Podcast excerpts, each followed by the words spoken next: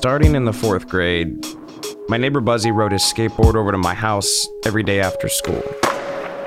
Balancing on the board was the first hurdle. Next came getting good speed. We'd always try and outrun one another, see who could catch up, and then you get these big jumps. Try to get as much air as possible. We do this every day after school for probably the next, I don't know, 10 years maybe.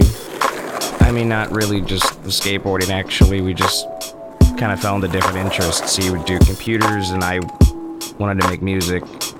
We grew apart. He never really wanted to leave our hometown. I wanted to go see the big city. I went to college, he went this way. I don't know, it's sort of like that first time when you fall off the board. It feels really uncomfortable. Fall on your knees, your hands, you scrape everything up. You're just pissed off. My mom was single, raising me on her own, and yeah, Buzzy would always come over, and I guess it was just sort of like having a brother. He would knock on our front door. yeah. Buzzy was one of those friends where I, I mean, I don't have any messages from him. I don't have any letters. You know, he wrote. I don't have really anything tangible. All I have is just this sound. Anytime I hear a board, anytime I hear that clapping, I hear that wheel moving and how it spins in the trucks. I guess it was a time when a lot of things were possible. Not just necessarily anything, but well, everything, kinda. We would look at adults and go, okay, we'll get there someday, but how much air are we gonna get? How much lift can we get? Are we gonna be okay? Are we gonna grow old? Like, what's gonna happen, man? Man, I can still hear your laugh. It's been two years, and I still.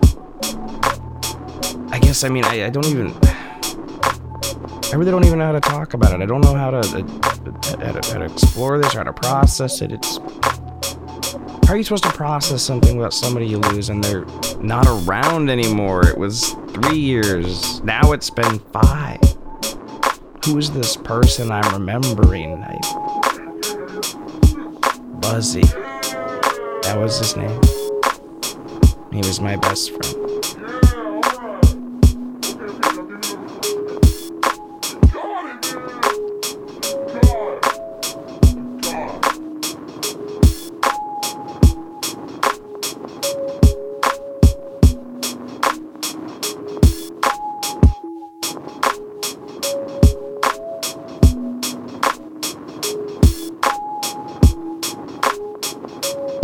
This piece was produced entirely by me, Jude Brewer, as part of KCRW's 24 hour radio race.